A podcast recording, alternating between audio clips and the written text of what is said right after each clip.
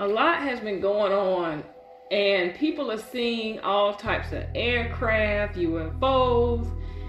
Now it's starting to leak out. People are getting footage of what was going on in the skies of Montana and Alaska. One looked like a cigar. I had no propulsion system and could move. They're gonna lie and say, well, it's China. It's not far-fetched that they can have all this technology. They don't have nothing like that. Mm. They don't have anything that can dematerialize in one spot and they end up sixty miles further in the sky away. It was a spy balloon. China says it will enact measures against U S entities related to the downing of a suspected Chinese spy balloon. However, the foreign ministry spokesperson gave no details and also did not identify the targets of these measures. China says the balloon was an unmanned weather airship that had flown off course. Since bringing it down, the U S has sanctioned six Chinese entities it says are linked to Beijing's aerospace programs. Which is suspect at best. Yeah, we've been telling people for quite some time that they're at war with these sky guys. And I remember one of our old former members was like, well, when are they going to show face? When are the sky guys going to show face?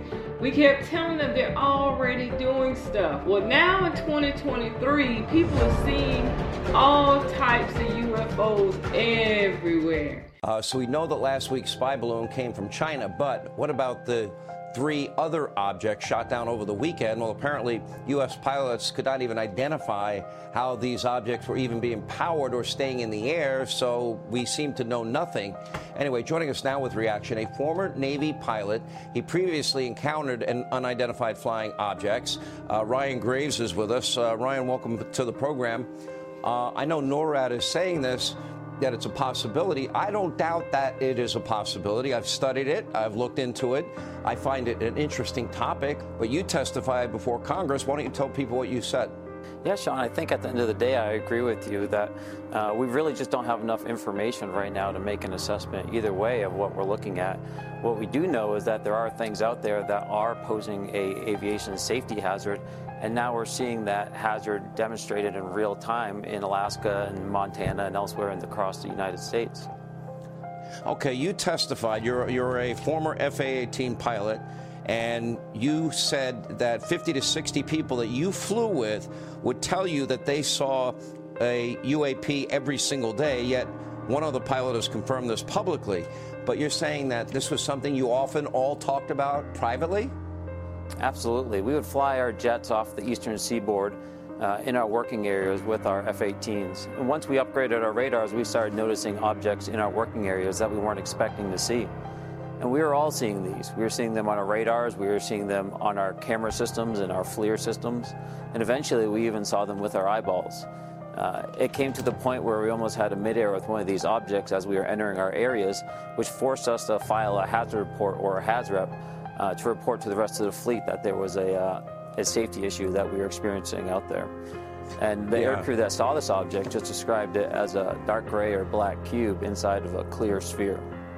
Well, go into a little more specificity and detail what the type of things that you saw and fifty or sixty other pilots that you spoke to say they saw.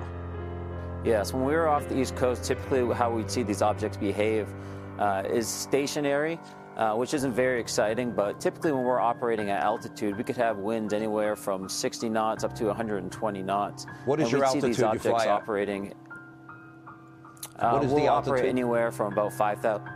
About five thousand to thirty thousand feet. Okay. And, and so, okay, there's so often they would be stationary. Quite high winds in these objects. Correct.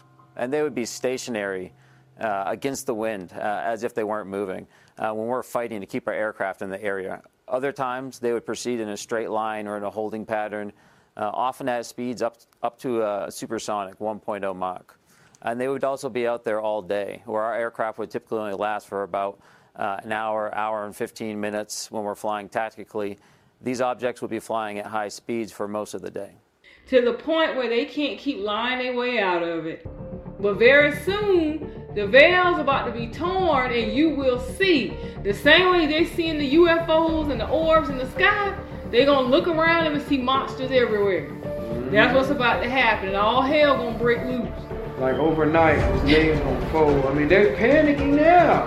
Because these things, these U F Os are popping up, the vibratory rate goes up, more and more people are going to see them. They've always been there, but they had the frequency level. Right, so you couldn't see. Yeah, now you're going to be able to see this stuff. You're going to know the truth. Yeah, that's the Great Awakening, and it's upon us. Yes. It is fastly upon us. Everybody is going to know who's who and what's what. And some people, it will drive them mad because they're not ready for this. No. They hadn't been preparing. No. They hadn't been preparing their vessel. You have a merkaba. You got to get it ready for ignition, to ignite. That yeah. is your protection right. during a calamity. Mm-hmm. The great calamity is upon us. A lot of these U F Os they're seeing are merkabas. That's what they're seeing. Those mm-hmm. are the ascended ones. That's what we told you. The sky guys are yeah, coming back. What... This is totally different. This is the fulfillment that's about to take place in your reality. And they know it. And so many people, like I said, are going to be weeping and wailing and gnashing of teeth because they saw, they heard, and they did not listen to a word we had to say. They took us for a joke. And now the joke is about to be on them. So this is a very exciting time that's coming.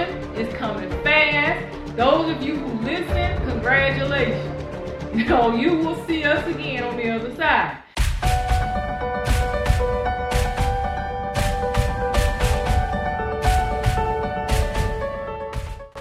This was a snippet of our full podcast. You can listen to the rest when you subscribe to Metaphysical Wisdom. That's right. We offer exclusive content access. Hear full podcasts in their entirety when you subscribe. Subscriptions are only fourteen ninety-nine per month. Click the link in the description box below.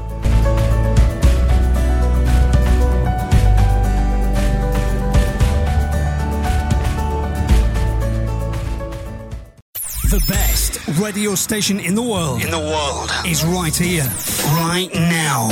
The Golden Race, conscious radio for the conscious community.